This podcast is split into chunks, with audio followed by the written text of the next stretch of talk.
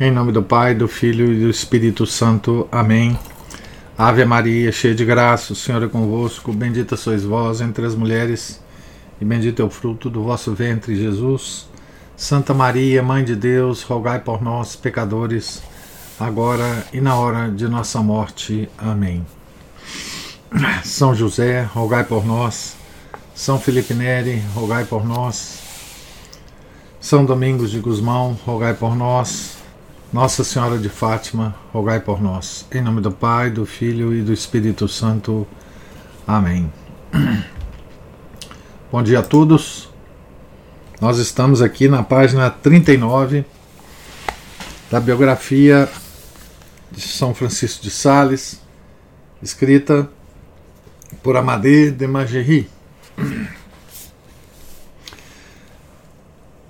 A última frase que nós lemos ontem foi de São Francisco de Sales, dizendo o seguinte: quando chegamos no Chablais, não havia mais que 15 católicos no Chablais. Hoje não há mais de 15 calvinistas.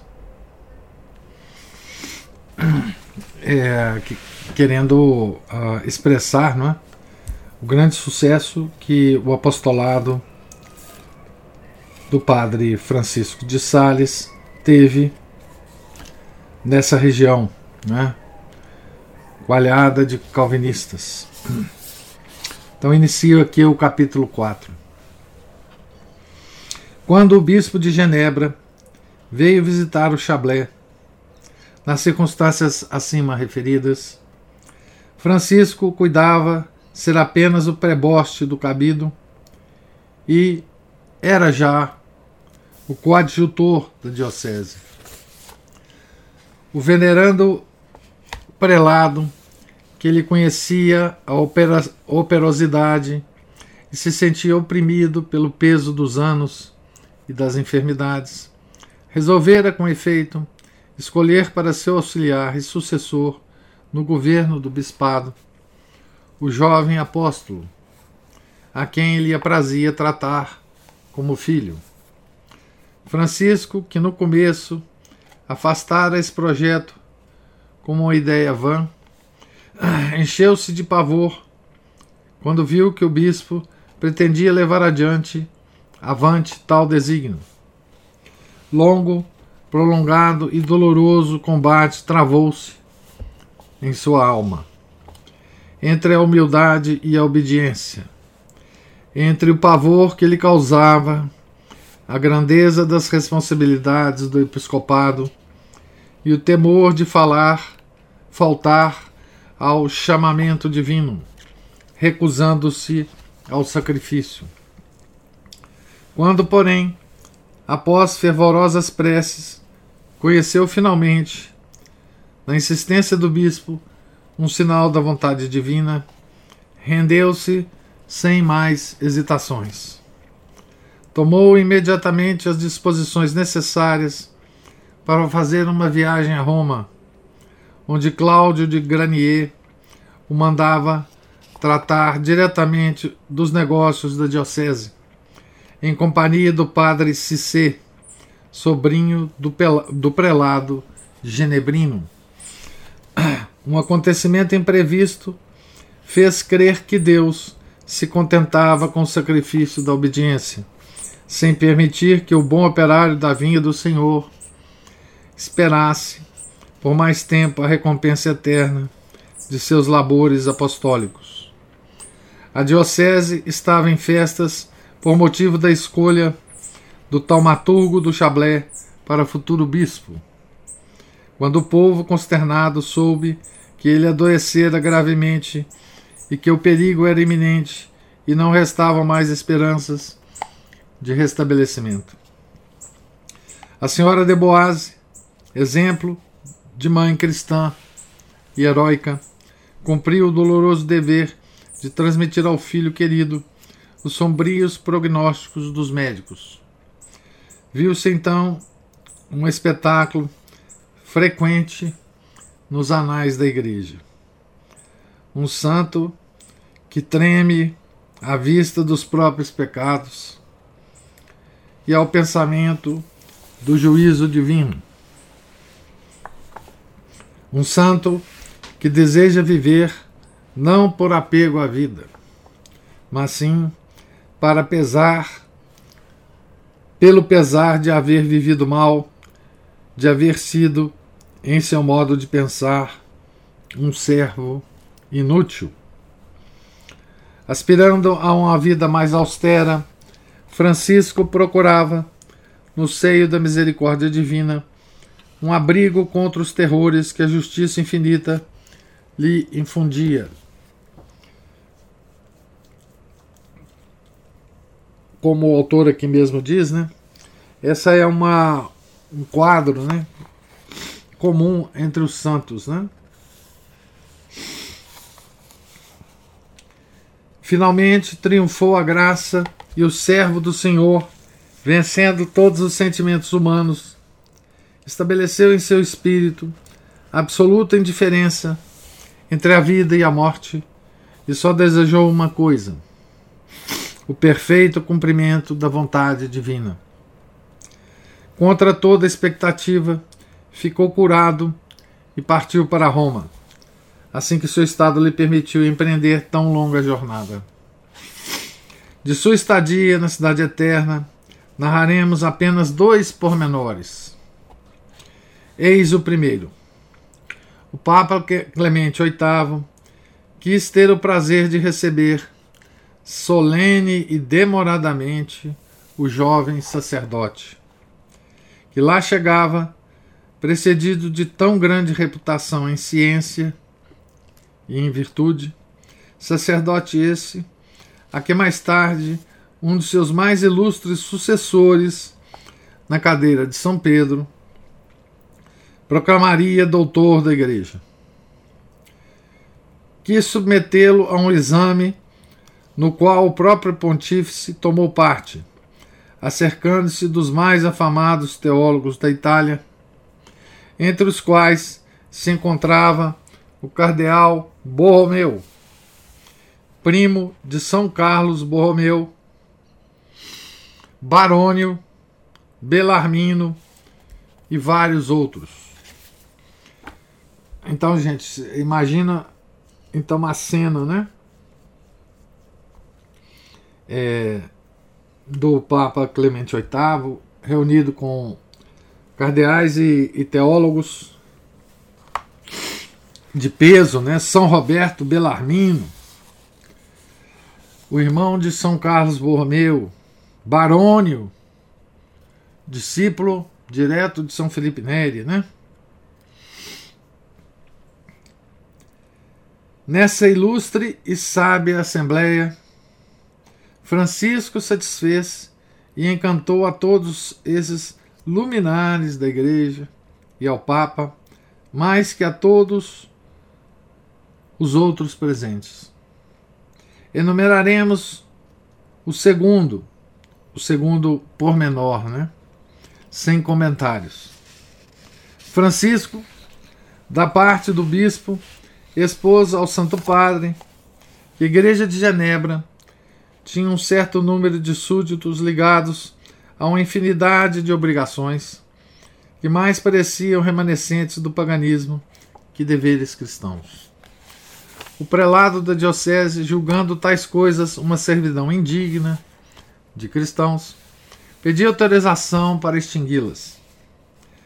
Não conhecemos o resultado final desse negócio, que o Papa Clemente VIII confiou ao Núncio Apostólico em Turim, dando uma recomendação favorável. Apenas mencionamos esse caso para mostrar quanto era delicado na alma do venerando bispo e de seu jovem coadjutor o sentimento cristão da dignidade humana. Dignidade essa de que tão pouco caso fazem certos governos odiernos.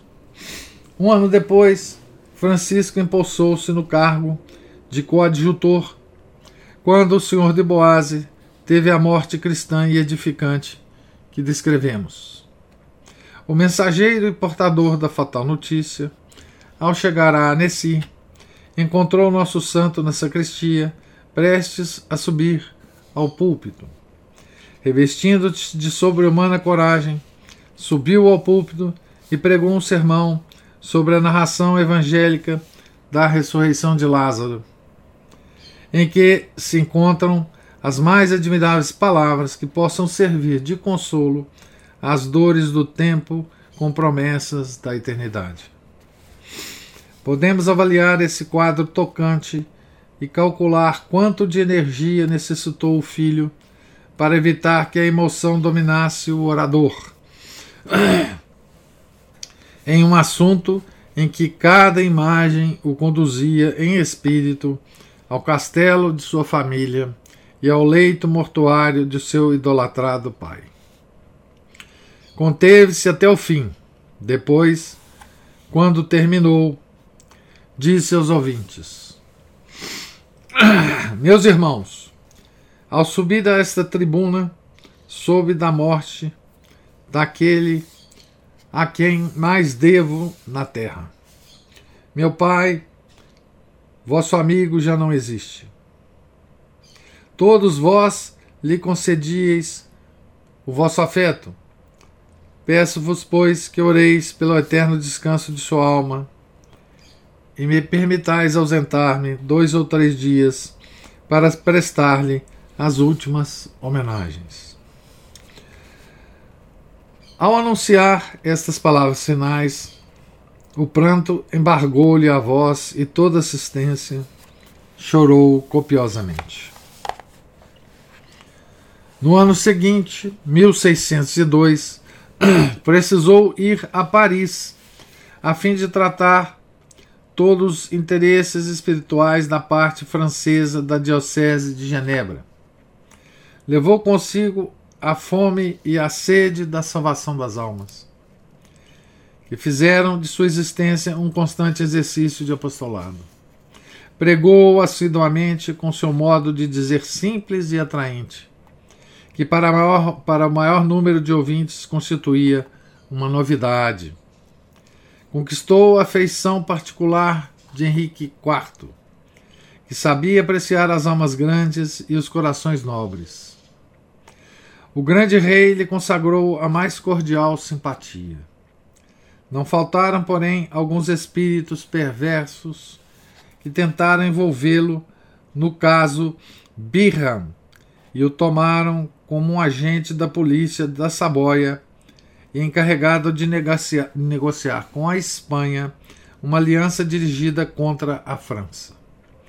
Advertido do grave perigo que corria, foi tranquilamente pregar um sermão e depois se encaminhou para o Luva. O monarca apenas o viu, dirigiu-se para ele e disse: Senhor de Genebra, não é preciso que vos justifiqueis. E entreteve-se com ele em longa e amistosa palestra à vista de toda a corte. O Louvre era o palácio do rei, né? Não era o museu, não, né? Nessa época, né?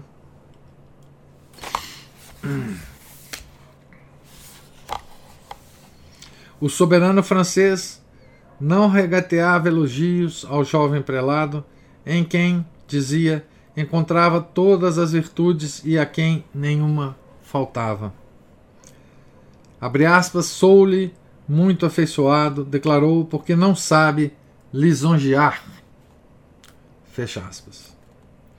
Dessa primeira viagem a Paris datam os esforços, várias vezes repetidos, que o rei empregou para reter em França o grande bispo, prometendo à sua operosidade apostólica um campo mais vasto do que a Saboia. Francisco, porém, respondeu com muito respeito.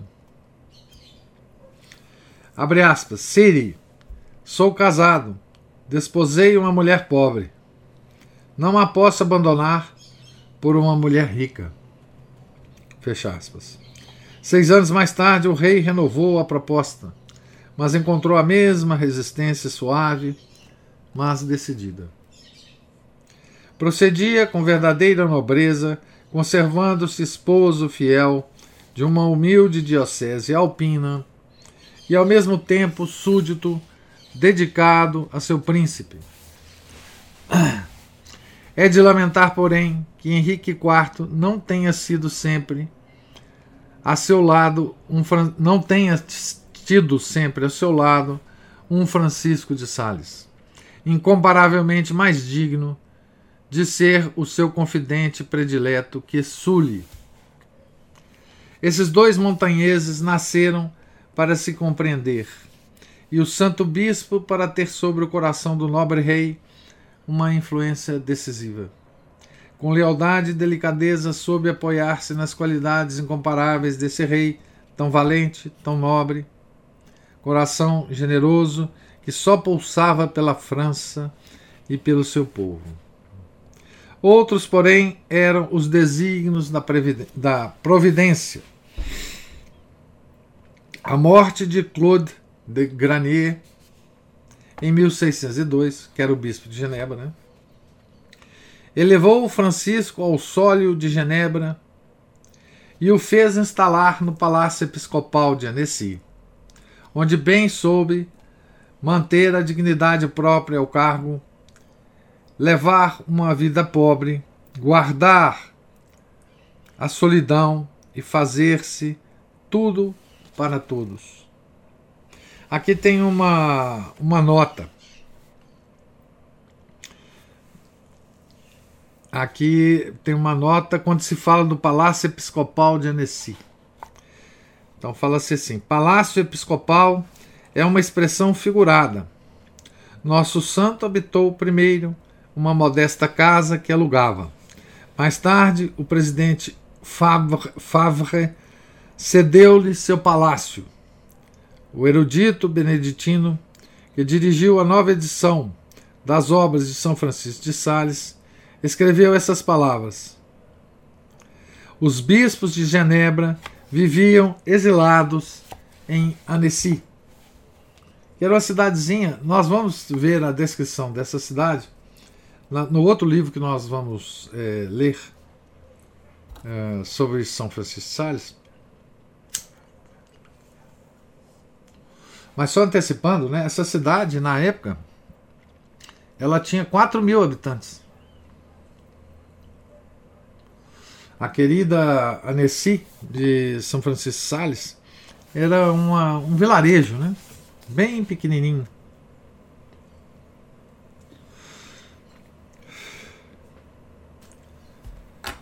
Então, voltando ao texto aqui, Como se mantinha o bispo, o São Francisco de Sales, ninguém o pode compreender, pois nem sequer gastava as parcas rendas do bispado. Graças a profundas meditações e a planos maravilhosamente combinados, estabeleceu a ordem mais harmoniosa e mais sólida na administração da diocese, vigiando tudo e descendo aos pormenores. Não cessou de considerar o ministério da pregação e do confessionário como seus principais deveres. O bispo não pregava nem confessava menos do que como preboste. Estabeleceu em toda a diocese aulas de catecismo para as crianças e ele mesmo se encarregou das de Annecy, com uma paciência, uma ternura, uma piedade e uma habilidade verdadeiramente encantadora para prender a atenção daquelas criaturinhas. Então vocês imaginam um bispo, que hoje é uma autoridade quase inacessível, aos fiéis comuns, e em muitas épocas da igreja isso aconteceu, mas não com São Francisco de Sales, Um bispo atendendo confissões, pregando, dando aulas de catecismo para as crianças. 30 anos mais tarde, quando foi recomeçado o processo interrompido de sua canonização, ainda era bem viva a recordação do santo pastor que ensinava catecismos às crianças de Annecy.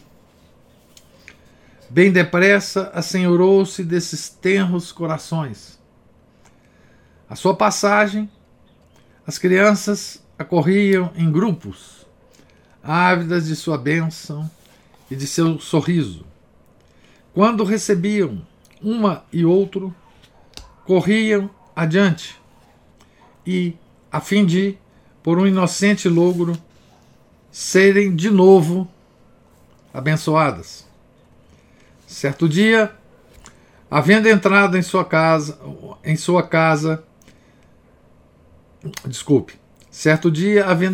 uma casa religiosa, deixou-se entreaberta a porta do parlatório. A irmã porteira disse-lhe: "Monsenhor, o vento que entra pela porta vos incomoda." Ele levantou-se para fechá-la, mas voltou imediatamente em seu lugar, dizendo: "Há ali fora um grupo de crianças que me olham com tanto afeto que não tenho coragem de bater-lhes a porta." Fecha aspas. Então aqui é apenas um vislumbre, né? Essa cena é apenas um vislumbre da postura, né, do santo em relação às suas obrigações pastorais, as obrigações de padre, né?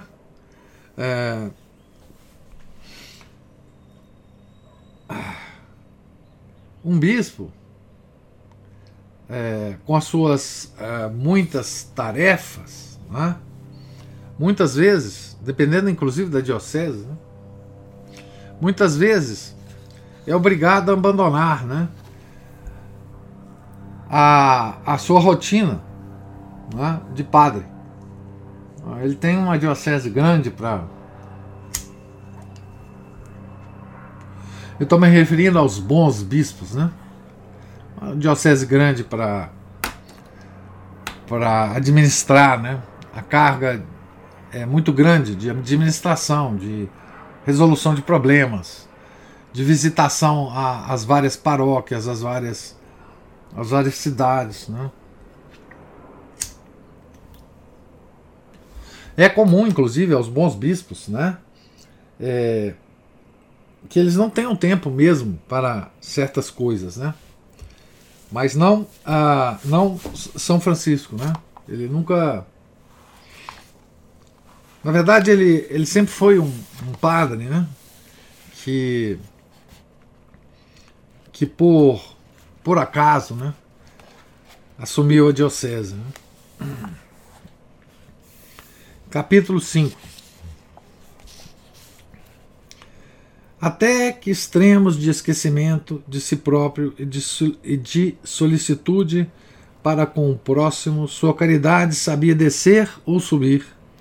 Durante sua existência de bispo, ninguém poderia calcular e ninguém daria crédito, se não se achasse em face de inúmeros fatos que são atestado autêntico de suas invulgares virtudes. Abre aspas. "É preciso", dizia o santo prelado, "que nós, outros bispos, sejamos semelhantes às grandes fontes públicas, de onde todo mundo tem direito de tirar água, e onde não somente os homens, mas também os animais, e até mesmo as serpentes, vêm saciar a sede." Fecha aspas. Um dia, quando estava à mesa, vieram adverti-lo de que alguém o procurava. Levantou-se imediatamente e foi receber o desconhecido, que era um nobre vindo da Normandia, França, para expor-lhe escrúpulos de consciência e dúvidas sobre questões de fé. Francisco colocou-se ao inteiro dispor do recém-chegado e a conferência durou o tempo que o estranho visitante entendeu. Chegada a hora do jantar, vieram chamá-lo, mas ele respondeu amavelmente com esta breve interrogação: uma alma não vale mais que um jantar?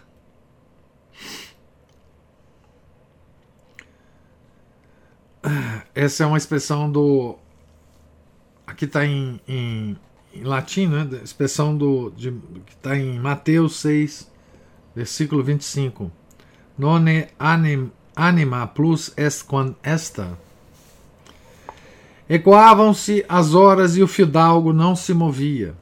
A conferência prolongou-se durante 10 horas a fio, sem que o menor sinal de enfado ou de impaciência servisse de advertência ao interlocutor.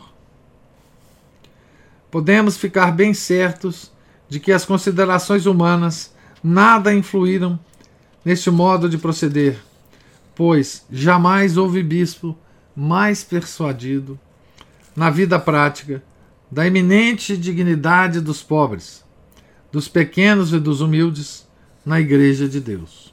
Quer dizer, não é porque o cara era nobre de Normandia, né, que ele teria gasto esse tempo todo. Grande pregador, grande escritor, grande fundador de ordem religiosa, que nós nem falamos ainda, vamos falar, conquistou em uma pequena localidade onde pregava os sermãos quaresmais um surdo-mudo de nascença. Tocado de compaixão, tomou-o para seu serviço, o surdo-mudo. E como lhe dissesse que nada poderia fazer dessa nova sobrecarga e que esse rapaz de nada lhe serviria, respondeu: ser-me-á para praticar a virtude da caridade. Predecessor do grande benfeitor da humanidade, o célebre abade Epê tornou-se mestre do surdo-mudo, com quem se fez entender por meio de sinais e conseguiu abrir-lhe a alma ao conhecimento das coisas invisíveis. Finalmente ouviu-o em confissão e administrou-lhe a sagrada comunhão. Que dizer de sua perfeição heróica em praticar o amor dos inimigos e o perdão das injúrias? Tornou-se proverbial na Saboia que o melhor meio de receber os benefícios do bispo de Genebra era ofendê-lo. Essas palavras não exprimiam tudo. Com os benefícios dava também o coração.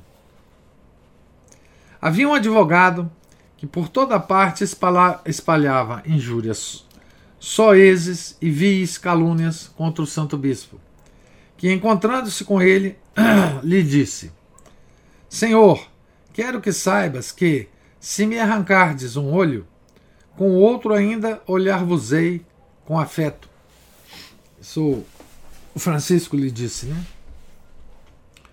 O que é mais de admirar nesse fato, e em muitos outros do mesmo gênero, não é a beleza dessa clemência cristã, tão diversa da clemência humana, em que sempre se encontram traços de egoísmo. O que nos deve encher de espanto é que um tal homem tenha tido inimigos. E não somente os teve, mas ainda não hesitou em os criar, quando assim se fazia mister para conter os poderosos nos seus devidos limites. Sabia-se curvar sempre que se tratasse do cumprimento dos deveres próprios do cargo episcopal. Nessa matéria, era intransigente. A instituição dos concursos para o preenchimento dos cargos eclesiásticos, que introduzira na sua diocese, de acordo com as prescrições do Sagrado Concílio de Trento, colocou mais de uma vez em conflito com pessoas graúdas que se julgavam acima das normas do direito e se pelo valimento pessoal ou pelas suas qualidades entendiam impor sua própria vontade. Então aqui tem um detalhe muito interessante, que é o seguinte: o Concílio de Trento, além da parte, digamos assim, teológica do concílio, né, dos grandes anátemas que ele editou contra a heresia da época, né, que era o protestantismo, o Concílio de Trento ele fez uma reforma da disciplina da Igreja extraordinária, né? Sobretudo na parte em que tocava a influência da nobreza na designação dos cargos eclesiásticos, né? Então vocês imaginam o seguinte: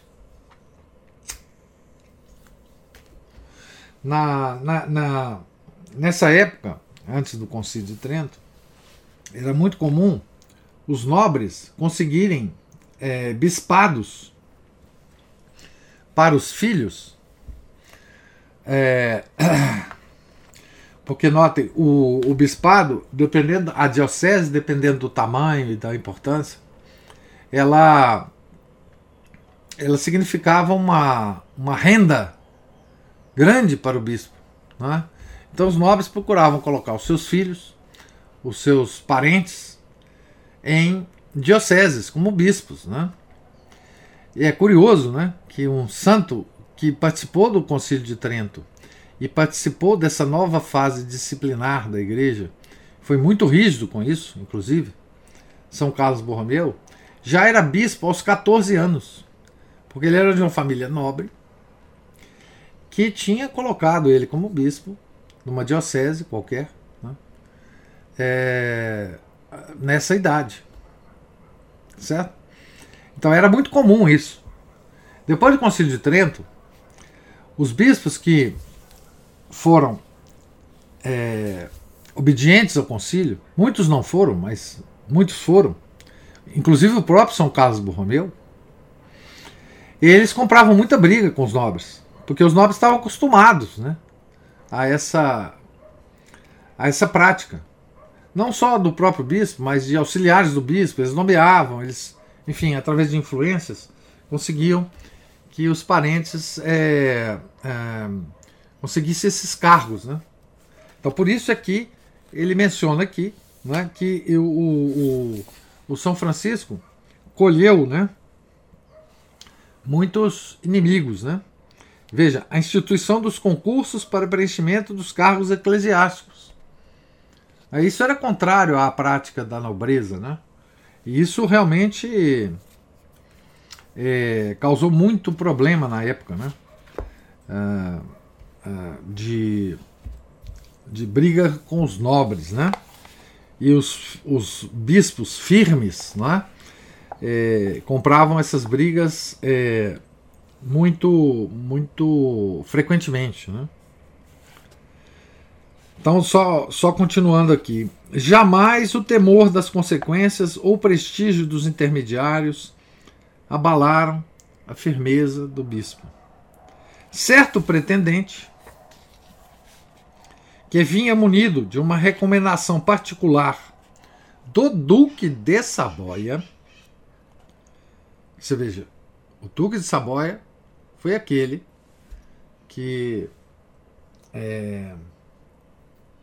teve o maior interesse na obra de apostolado de São Francisco de Sales, né? Então,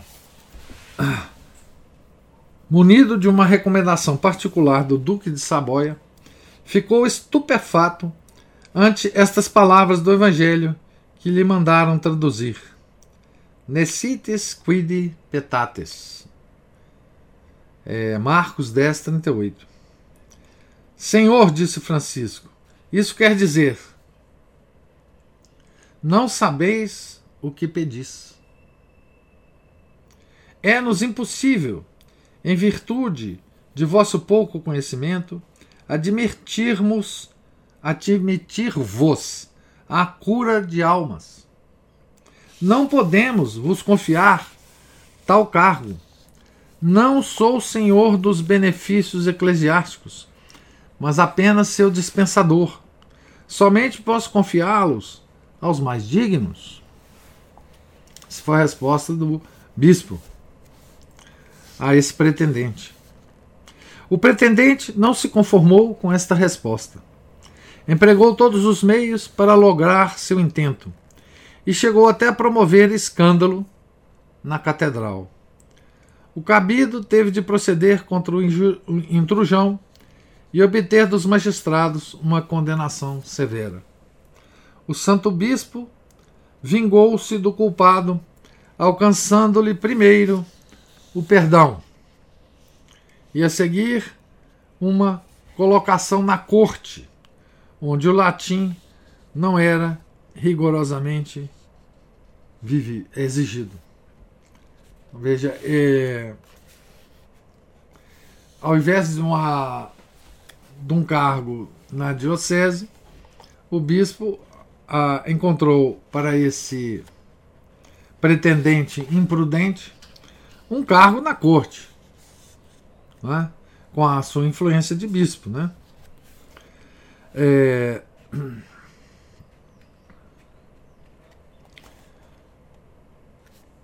Só ler o último parágrafo aqui. Vivendo em região submetida a um príncipe católico, o duque, né, de Saboia, não teve necessidade de fazer uso desta firmeza cristã em suas relações com o poder temporal, de que deram exemplo vários bispos. Sucedeu, porém, que em 1606, em uma causa criminal, o Senado de Saboia reclamou dele uma intervenção, que o santo bispo, depois de examinar bem o caso, julgou ilícita. Recusou-se a intervir e o Senado, levando avante a questão, ameaçou de embargar-lhe o poder temporal. Porque o bispo também tinha poder temporal, não é? Quiseram dar uma lição ao bispo, que replicou com essas admiráveis palavras, abre aspas, eis um sinal de que Deus quer que eu seja todo espiritual, fecha aspas. A questão não foi avante. O santo bispo, ao mesmo tempo que se congratulava em ver o Senado procedendo razoavelmente, voltar atrás, não deixou de lamentar a perda dessa oportunidade em que deveria exercer completo desprendimento de si próprio. No caso do Senado, emitir alguma pena a ele, né? Que Senado era esse? Era o Senado de Saboia. Aquele mesmo Senado, não é, que lhe foi oferecido o cargo de senador, na época, antes dele se tornar padre, né? Por influência do seu pai, o senhor de Boaz, né? Esse era o Senado que estava a ponto de condená-lo aqui em algum processo, né? Vocês vejam que e como que foi a reação dele, né? Caso a pena viesse a se concretizar, né? Então aqui alguns vislumbres, né, dessa atuação do nosso santo, né, enquanto bispo. O autor vai continuar aqui muitas narrações desses pequenos fatos, né, da vida dele. Nós estamos para terminar essa primeira parte, né, da vida dele, mas a gente pode, lendo isso, né, ter um vislumbre do santo em seu dia a dia, né? Nós podemos imaginar aqui o santo no seu cotidiano, né, na diocese, tratando com problemas administrativos, tratando com pedidos de nobres para isso e aquilo, não é? e provavelmente tratando também do preenchimento dos cargos da diocese, segundo o Concílio de Trento. E, paralelamente a isso, no confessionário, celebrando as missas, dando aula de catecismo às crianças. Então isso aqui dá para a gente imaginar, então, o São Francisco de Sales vivo e atuante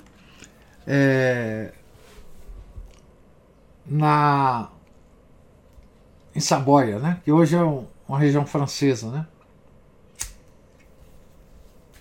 Annecy é uma cidade francesa, né? Tá certo? Então, estamos aqui no último parágrafo da página 48. Terminarei aqui para dar oportunidade de comentários, se os houver, né? Para vocês comentarem a leitura de hoje.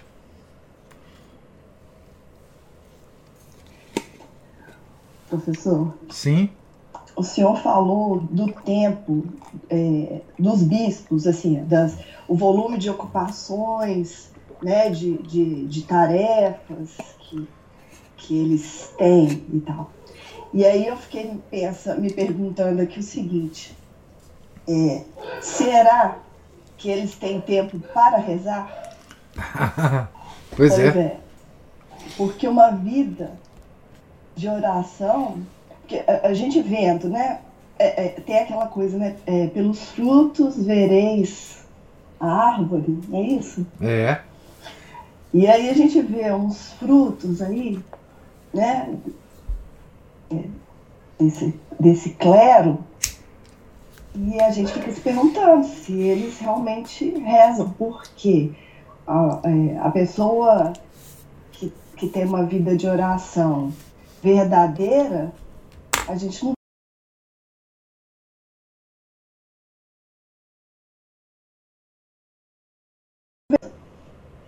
Desculpa, eu perdi a sua última fala, porque deu uma travada aqui para mim. Você estava falando que... Será que eles têm vida de oração, né? Isso, aí eu falei o seguinte, porque pelos frutos, né? Vereis a árvore, e a gente vendo os frutos, né? Que hoje em dia a gente vendo os frutos aí do clero atual, todo ele, né? Eu digo todo ele no sentido assim, de todos os níveis hierárquicos, né?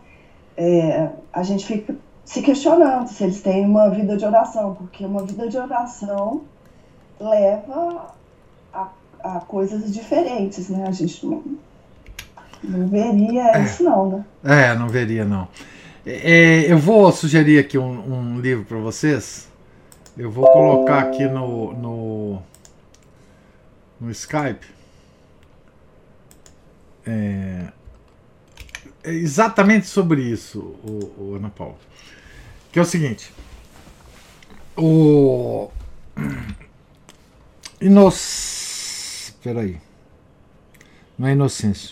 Eugênio III foi Papa na época do século XI, se não me engano. Século XI. E ele foi filho espiritual de São Bernardo, certo?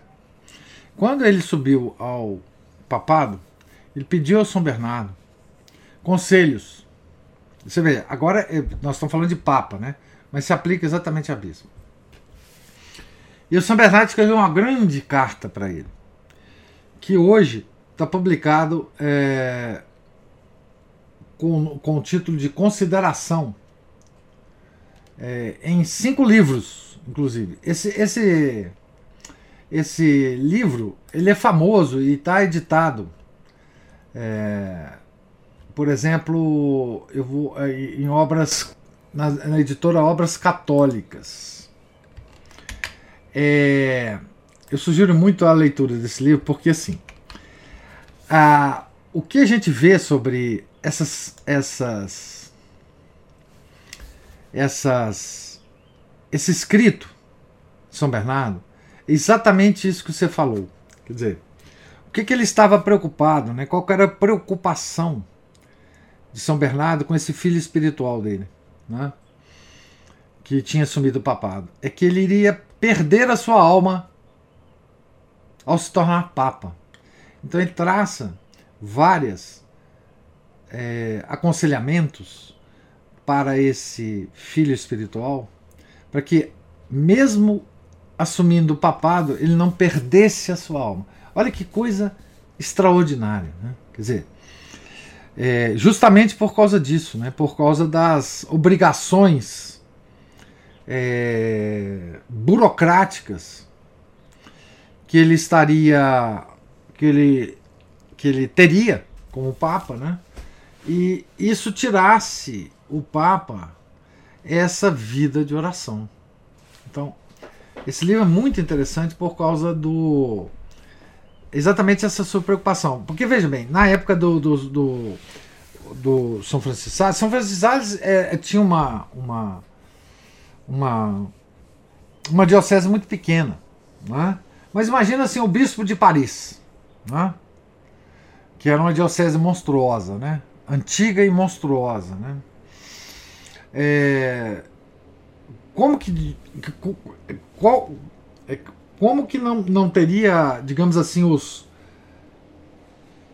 as obrigações, quer dizer, a mesa desse bispo, né, estaria cheia de papéis, de problemas, as visitas constantes que ele receberia ao longo do dia, enfim.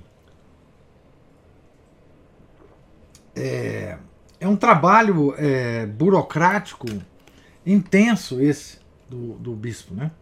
Então, se o bispo não tomar cuidado, ele vai diminuir, vamos dizer assim, na melhor das hipóteses, ele vai diminuir muito a vida de oração que ele tinha antes de assumir, não é?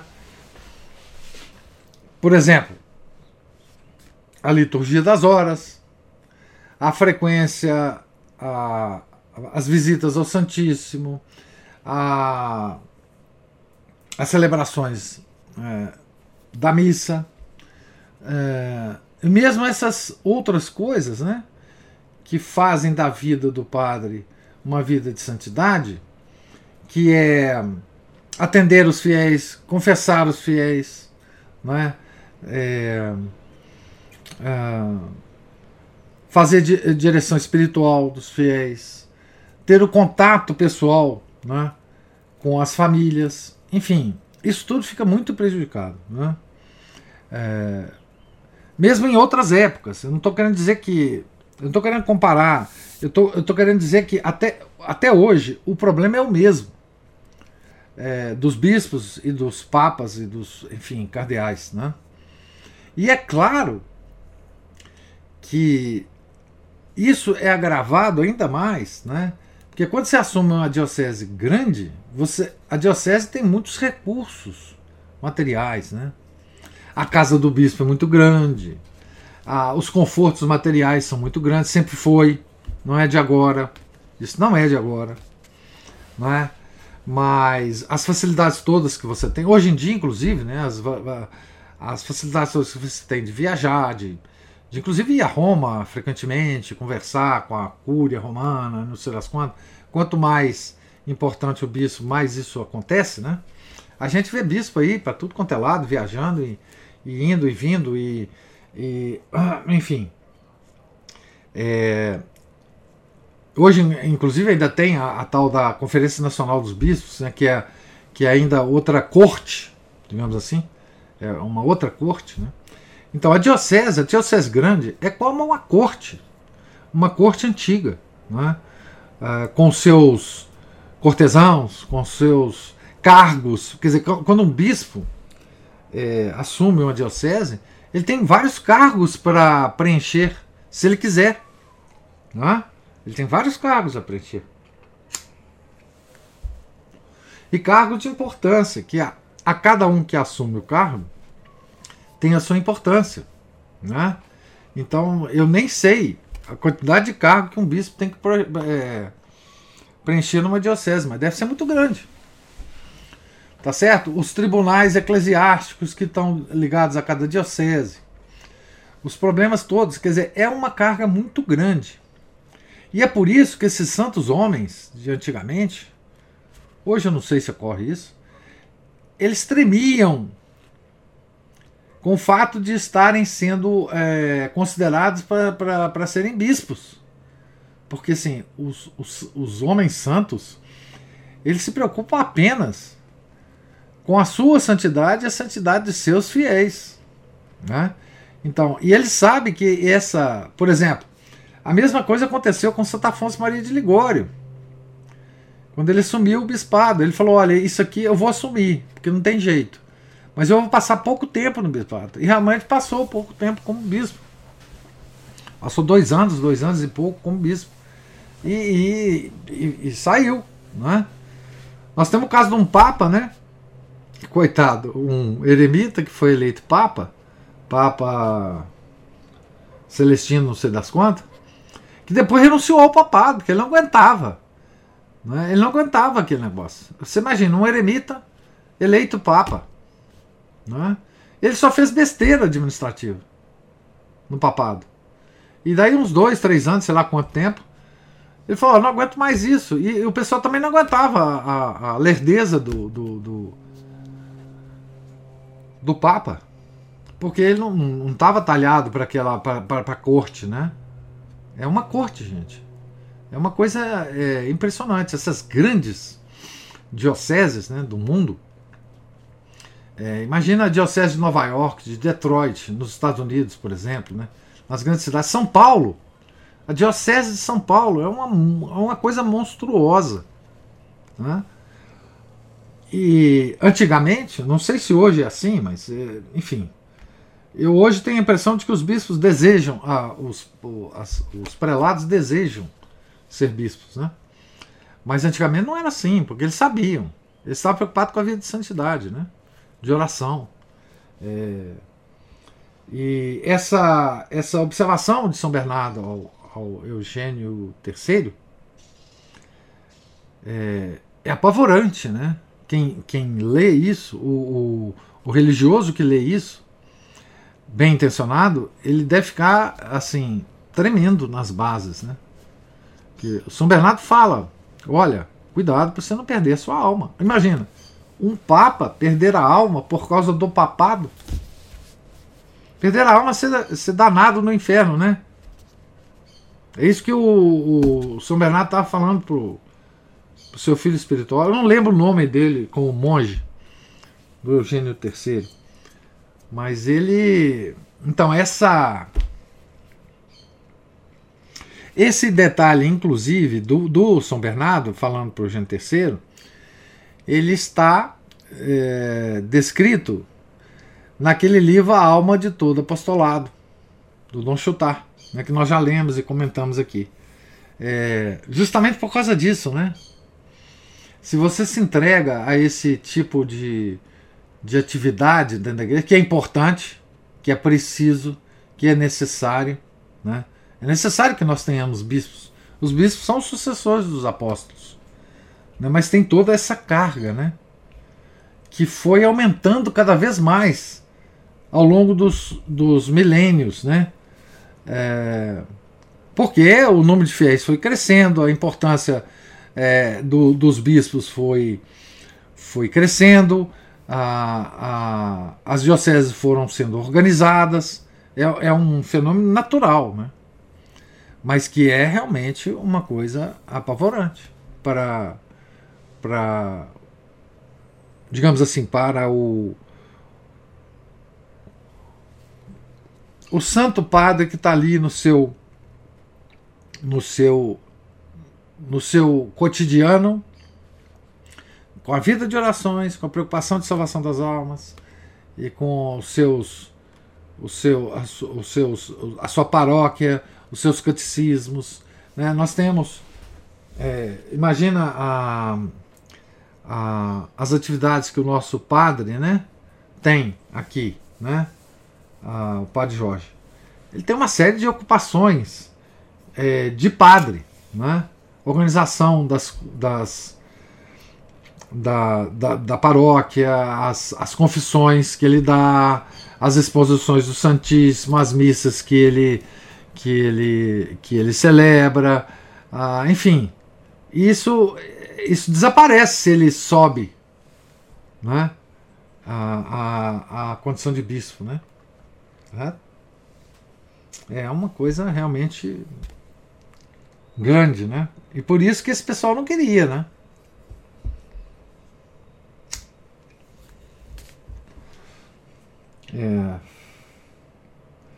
Agora, recentemente, né, nós tivemos a notícia de que o Papa Francisco teria proibido que os padres da Opus Dei se tornassem bispos. E isso foi tido como uma reprimenda, uma coisa negativa para os padres da Opus Dei. Eu acho o contrário. Que bom que eles não podem ser mais bispos, né? Que bom. A Ana Paula ou o Márcio levantaram a mão aí. Oi, professor, tudo bom? Bom. É o seguinte, essa parte aí que falou, né, das opções e tudo mais, me parece que tem eu me lembro de um trecho justamente falando sobre isso, que o São Francisco de Sales, não sei se vai aparecer aí, deve aparecer no livro, sobre a vida de oração dele. Ele teve, às vezes ele chegava muito tarde de volta, né, à residência dele, e os criados relatavam que, por exemplo, teve uma ocasião que ele lembrou que, nossa, o dia foi tão cheio que eu não tive tempo de rezar o meu rosário. Já era quase meia-noite. E ele falou assim, olha, eu tenho o meu rosário, eu vou terminar de rezar, ou pelo menos vou iniciar a rezar antes do final do dia. E o criado ficou vindo lá, ele lutando contra o sono, mas terminando de rezar o texto dele. E outra coisa também, né, como o senhor falou, dos abusos dos nobres, né, a importância justamente ligando esse fato dos bons homens antigamente recusarem as grandes responsabilidades, exatamente isso, como isso isso contrasta justamente com aqueles que procuram o poder, né, que muitas vezes são as pessoas menos talhadas para ele, né, as pessoas mais despreparadas moralmente, enfim, com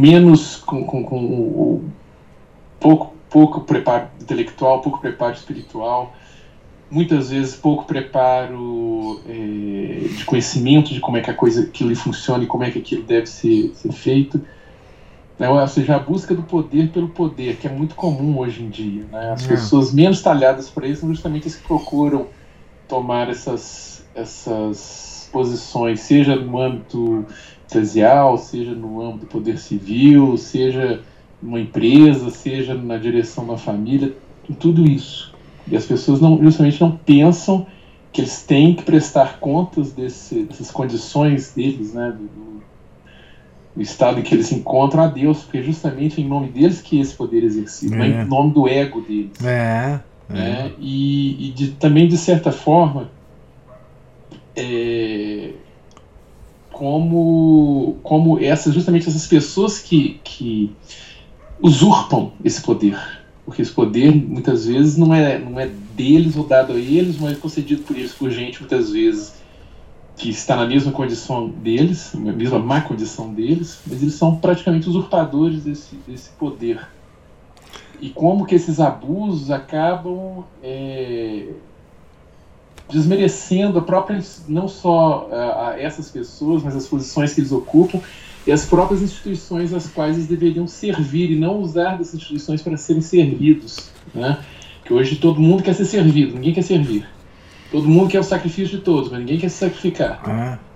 Né? Então nós vivemos isso hoje, em várias épocas da história nós vivemos isso também, particularmente isso é mais acentuado justamente nas épocas de grande rebaixo moral assim, da sociedade, ou seja, quem está lá em cima muitas vezes reflete a própria condição de quem está aqui embaixo também. Então se a gente muitas vezes vai criticar um bispo, um parlamentar, um governador, prefeito, etc., mas nós vamos perceber que ele é simplesmente uma amostra daquilo que está lá embaixo.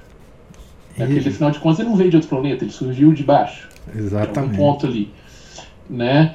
E outra a curiosidade assim, interessante, antes dessa curiosidade até, que muitos desses padres, esses bispos, pediam para os seus governados, vamos dizer assim, para rezar por eles. Né? Eu tenho um livrinho aqui que fala sobre adoração eucarística pelos sacerdotes e conta, né, já contei até aqui, uma historinha de uma freirinha que oferecia os trabalhos dela no estábulo, né, no galinheiro, e as orações dela pela santificação de um bispo, e um anjo mostrou esse bispo que a santificação dele, embora ele não tivesse tempo de, muitas vezes, de completar as orações, estava nas mãos dessa freirinha, e ele foi a esse mosteiro conhecer essa freirinha até, e descobriu que era realmente era uma revelação do anjo mesmo, não era um sonho, não era um delírio da parte dele, ela realmente fazia aquilo e não contava para ninguém. Né? E a curiosidade, eu queria dizer, é isso. Por exemplo, o padre Jorge, num retiro, ele contou que ele acorda em torno de 4 da manhã para dar conta de fazer as orações dele. É. Né? E como eu já atuei lá por perto, né? Agora eu não atuo mais. A quantidade de atendimentos em hospital, em cemitério, em casa, visita a casa, entronização, que ele faz, além da parte visível, que é visto por todos nós, só na parte da manhã é uma coisa incrível, é muito movimentado. Bom, e é tudo isso, caso o senhor, por favor, quiser aprofundar meus comentários, a gente fica agradecido. Muito obrigado. Ok. Não, olha, essa questão dos bispos, né, principalmente, a igreja se defrontou com isso em várias épocas, ou seja, não é agora, isso não é de agora, não pensemos que isso é de agora, não é? Em várias épocas isso ocorreu com os bispos, né? Isso é o quê? Isso é o bispo se deixar levar por uma sensação de poder temporal, e se degradar, e degradar a sua diocese. Né? Então, na época, a Renascença foi uma época dessa. Né? A Renascença foi uma época de degradação terrível, não só dos bispos, mas dos papas também. Né? Porque, note bem, nesta época, é diferente da época que nós vivemos. Naquela época, o bispo tinha muito poder temporal. É aí que o detalhe é esse. Né? O bispo tinha uma região imensa em que ele coletava impostos dos fiéis. Ele tinha bens materiais, grandes regiões que eram do bispo. Não é?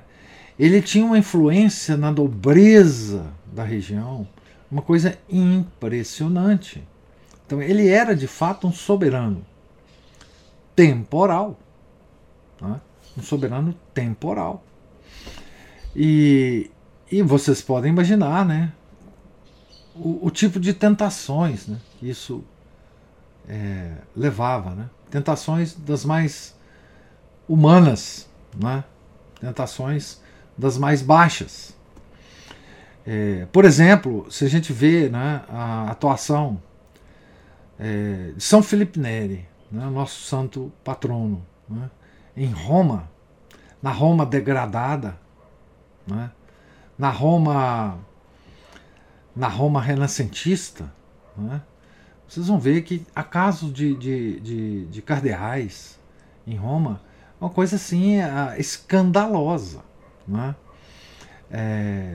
escândalos sexuais, escândalos de todas as naturezas, né, escândalos financeiros, palácios maravilhosos que os bispos construíam com os recursos da diocese, né?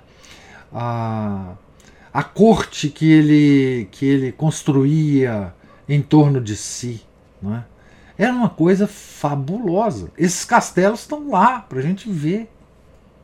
Fontes e obras de arte, e esculturas, e, enfim, era uma coisa escandalosa, simplesmente escandalosa, que é o que você falou, Márcio.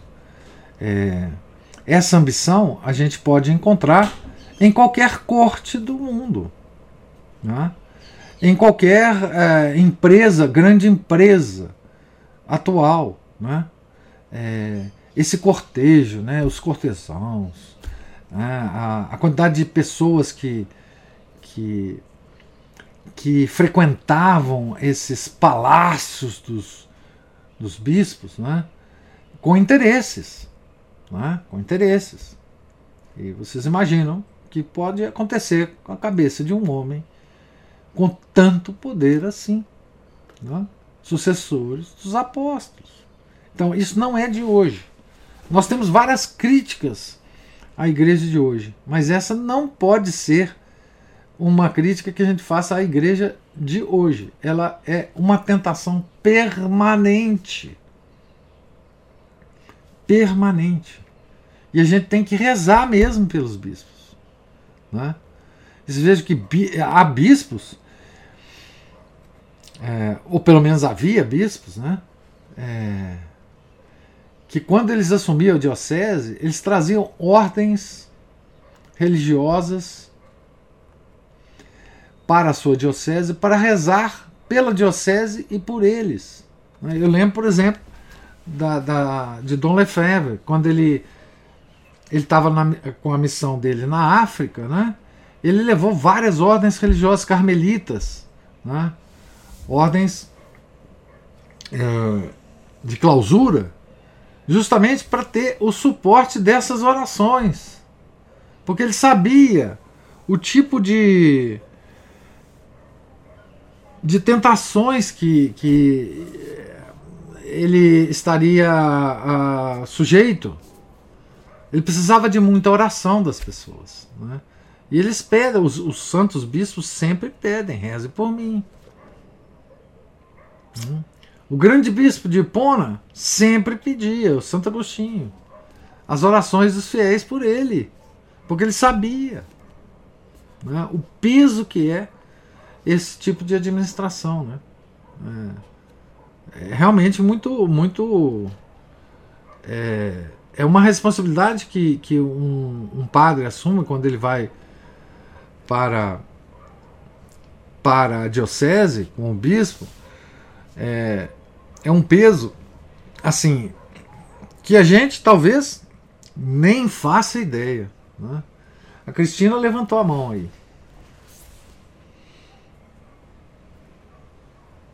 Bom dia, professor. Salve Maria. Bom dia, Salve Maria.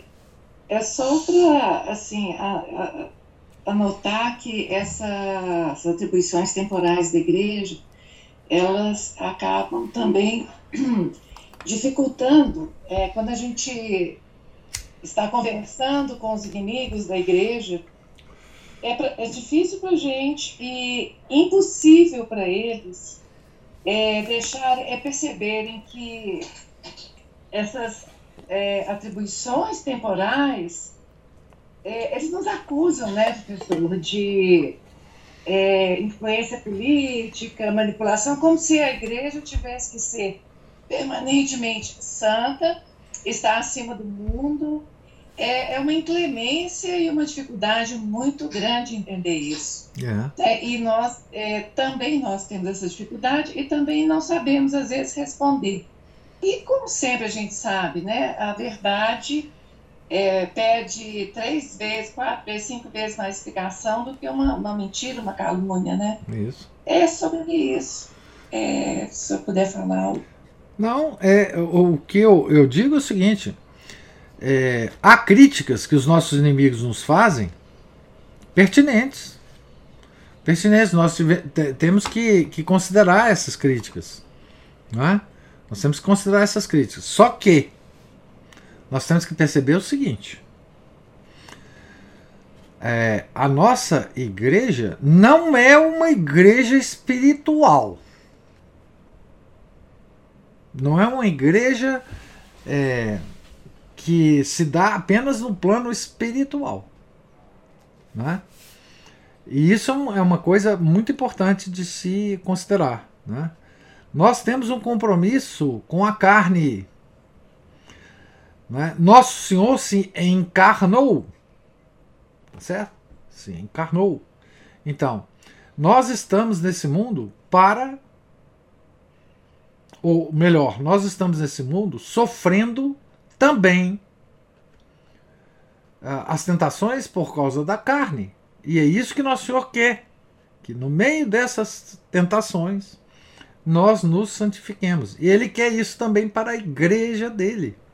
A igreja é uma instituição material, visível, que tem como objetivo a salvação da alma. Então, nós não podemos, porque, na verdade, esse é o grande erro do protestante, né? É querer nos convencer de que nós temos que participar de uma igreja espiritual. Não, a nossa igreja é visível, é material, ela trata com todos os problemas do homem, todas as tentações. Ela tem remédio para tudo isso. Agora, enquanto cada um de nós, fiéis, leigos e eclesiásticos, nós temos um corpo que nós acreditamos, inclusive, que vai ressuscitar depois do juízo final. Então, nós temos que tratar de todos esses problemas. Nós somos uma igreja que considera o homem integralmente, com todas as suas fraquezas, todos os seus pecados. E porque nós somos isso, nós temos nos nossos eclesiásticos, nos nossos prelados, todos esses problemas, e que a igreja sempre tratou. Quer dizer, para cada época de grande decadência da igreja, sempre houve um papa, né, que fez com que a igreja ressurgisse, que se restabelecesse a disciplina de novo na igreja, que corrigisse os caminhos, e é assim mesmo. Isso é o que acontece na vida de cada um de nós, que pecamos, caímos, vamos ao fundo do poço, e depois nos levantamos, nos confessamos, e aí nós ressurgimos de novo. Então, nós não somos daqueles que recusam a nossa natureza humana. Nossa natureza humana é assim, nós somos homens em queda, a igreja sempre considerou isso, e nós temos os meios dentro da igreja católica, apostólica, romana, de levantarmos de novo e de novo. E é assim que a igreja caminha, cai, levanta, porque ela é santa, tá certo? E a santificação do mundo, individualmente, para cada um de nós, só é possível dentro desta igreja. Então, por isso que nós temos todos os problemas humanos dentro da igreja, porque nós somos humanos, é simplesmente, né? Todos os prelados, todos os bispos, todos os cardeais, todo o papa é um ser humano, não é? Eu sei que Ana Paula e Cristina levantaram a mão, não sei a ordem, mas vamos lá, Ana Paula, por ordem alfabética. Gostei da ordem alfabética. mas é porque isso que o senhor falou me fez lembrar que eu acabei de ler aqui no Filoteia, bem no prefácio, está escrito assim: mas eu vou mostrar-lhes que como as madrepérolas vivem no mar. Isso que o senhor falou, que eu digo que a igreja não é uma igreja espiritual, né? Como as madrepérolas vivem no mar, sem que gota alguma de água salgada nelas penetre, e como perto das ilhas Celidônias há fontes de água muito doce no meio do mar, e como as aves chamadas piranetas voam por entre as chamas sem queimar as asas, assim pode uma alma esforçada e constante viver no mundo, sem ser contaminada pelo humor e gangrena mundana, achar mananciais de suave e terna piedade no meio de ondas amargas deste século, e voar por entre as labaredas dos apetites terrenos, sem queimar as asas dos sagrados desejos da vida devota. É isso aí. Pronto. Era algo que o senhor vive falando, né? Porque os protestantes, eles querem se afastar, e parte, né, de nós, católicos, também está acreditando nisso, né? Que é preciso se afastar do mundo para poder ser uma alma realmente devota a Deus, né? É, exatamente. Se a gente queimar as nossas asinhas também, a gente pode curá-las. A igreja é integral. A igreja tem solução. O Chesterton dizia uma coisa muito interessante. A igreja tem solução. Teve solução para os problemas passados da humanidade, tem para os problemas atuais e tem também para todos os problemas futuros que podem haver. Então, a igreja, ela tem solução para tudo. E ela está no turbilhão do mundo. Nós não podemos desconsiderar isso. Ela está no turbilhão do mundo. Isso é fundamental. Cristina. Ô, professor, na verdade eu esqueci minha mão levantada, mas já que você me deu a oportunidade, eu queria... Não, eu estou numa discussão por mal dos pecados. Eu entrei num grupo eu vi lá um negócio de Revolução Francesa, e fui falar o que eu, né, pensava da Revolução Francesa.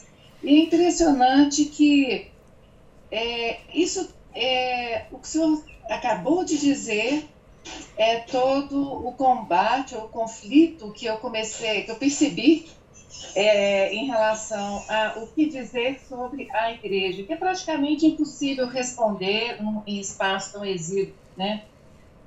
Mas não só isso, na minha convivência com pessoas da minha família que são de outra religião, a nossa dificuldade de católicos já totalmente contaminados por essa visão espiritualista que a gente vive agora é muito grande. Então, o senhor foi tão assim pontual, tão preciso, falou exatamente, acho que o que a gente tem que aprender, né, que a nossa igreja, ela está muito assim como nós, é um retrato, ela é real, como nós somos reais. Isso. Não é? Então é isso. Vamos continuar estudando muito, professor, porque isso já é... Nós já não estamos vivendo a vida, nós estamos aqui precisando da catequese mesmo. Catecismo. Isso é catequese. Né? É isso. Porque, assim, a gente tende a responder aos nossos inimigos que nos ataca, pelos nossos defeitos reais, inclusive, como se fosse uma coisa absurda ter defeitos no mundo em que nós vivemos. Não no mundo atual, mas em qualquer época do mundo. Temos, sim, defeitos. Mas nós temos todas as soluções possíveis. Não é? Porque nós temos... O nosso Deus é o Deus encarnado. Ele está presente em todas as igrejas. Ele está presente no Santíssimo Sacramento do altar. Não é? Ele se disponibiliza a nós todas as missas. Então esse é o Deus presente, é o Deus real, é o Deus que está aqui e agora para nos atender como seres humanos reais, como tendo corpo real, como tendo tentações reais, né? E é neste mundo que nós não podemos desejar viver em outro mundo, porque não tem outro mundo. O mundo é este. O mundo é este porque o nosso pai e a nossa mãe, Adão e Eva, né, escolheu este mundo para nós quando eles resolveram cair na lábia da serpente e tentar ser como Deus, né? Nós não podemos repetir o pecado de Adão, né? E por isso nós estamos aqui, nesse mundo real, queimando as nossas asinhas no fogo, não é? Nos misturando com a água doce e a água salgada. Nós somos assim. Mas nós temos o remédio. Nós temos o remédio. Nosso Senhor presente até o fim dos tempos, conosco, ao nosso lado. Nós temos as nossas orações, as nossas devoções, os nossos direcionamentos espirituais. É isso que nos distingue. É isso que nos distingue. Não é as nossas tentações, os nossos defeitos que nos distingue, não é? Dos outros. Não, o que nos distingue dos outros é que nós somos membros do corpo místico do nosso Senhor Jesus Cristo, não é? Que está aí, nosso Senhor, disponível para nós nos limparmos, curar nossas asinhas, que foram chamuscadas pelo fogo, dos desejos, das paixões, das tentações. Não adianta, nós não podemos ser purinhos, nós nunca seremos purinhos. O que nós temos que fazer é procurar sempre o remédio que Nosso Senhor nos disponibiliza através dos sacramentos da igreja. A única igreja sacramental que existe. E é a única coisa que nos distingue de todas as outras são os nossos sacramentos. Não é? Então, mas você gosta muito de participar de grupo, hein, Cristina?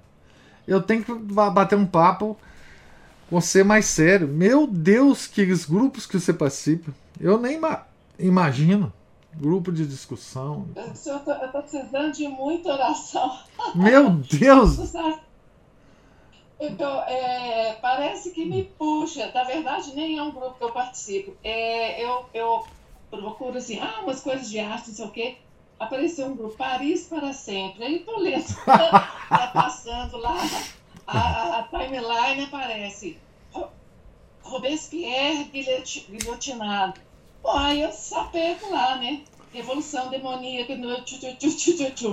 Mas aparece, olha, o pessoal fala que é 200 de trofone, tudo quanto é melancólico, desfigurado, para descer o pau na igreja. É assim, eles puxam, né, a conversa.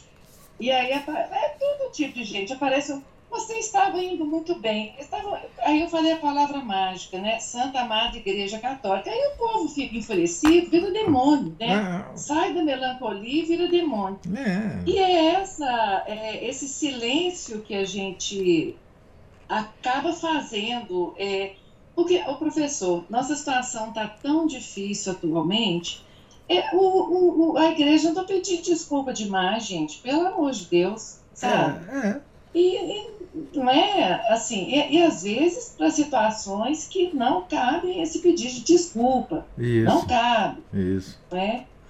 E uma coisa interessante, eu convivendo assim, às vezes com o pessoal da família que é protestante e tal, que eu procuro não falar praticamente nada, porque outro desencorajamento que a gente tem é o proselitismo, né, professor? E também nem tem qualificação para isso.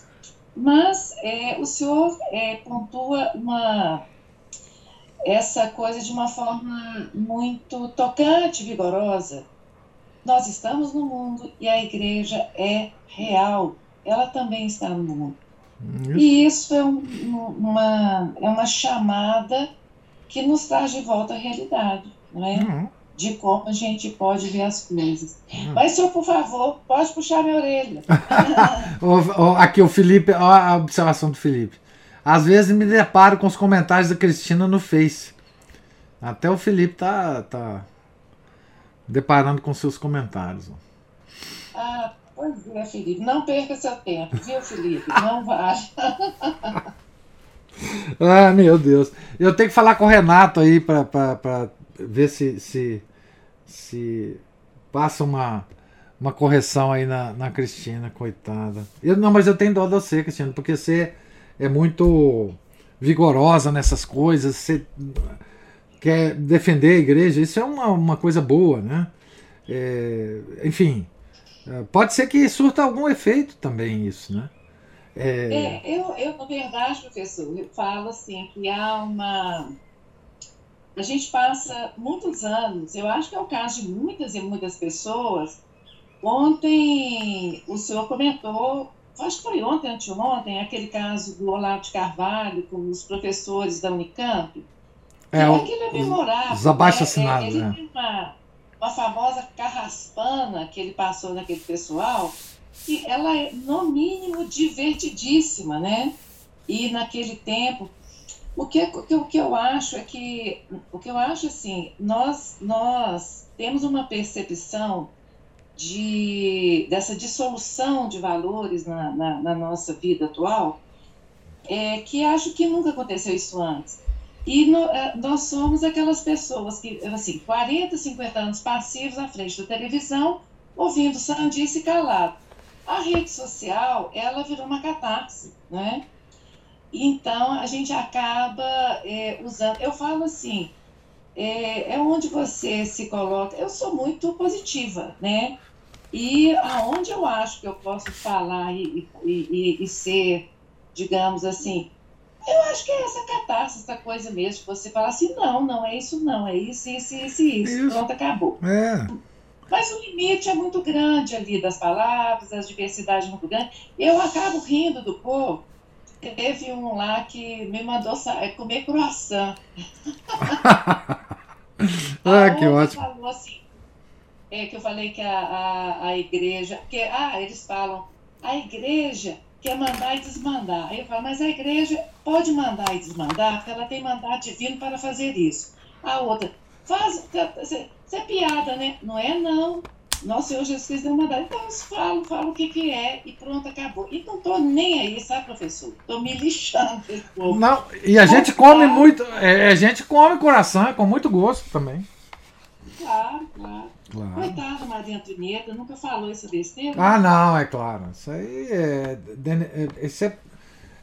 Esse é os protestantes querendo denegrir os nossos reis católicos, né?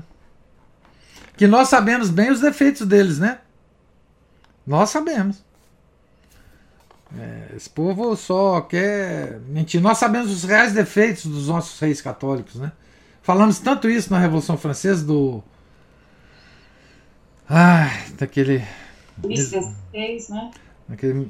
Daquele infeliz Luiz XVI, né?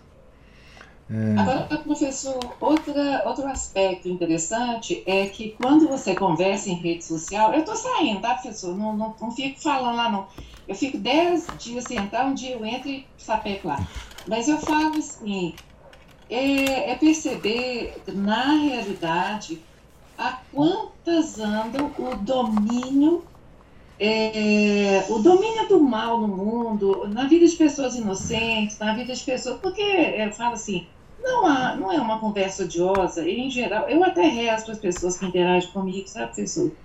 É bom. Mas eu falo, quem sabe Deus não toca o coração delas e elas entendem o que está acontecendo. Mas o fato é que ali te dá um tempero, né? A gente começa assim, a entender, por exemplo, o lado, digamos, conservador, o que eles estão falando só besteira, não entendendo nada...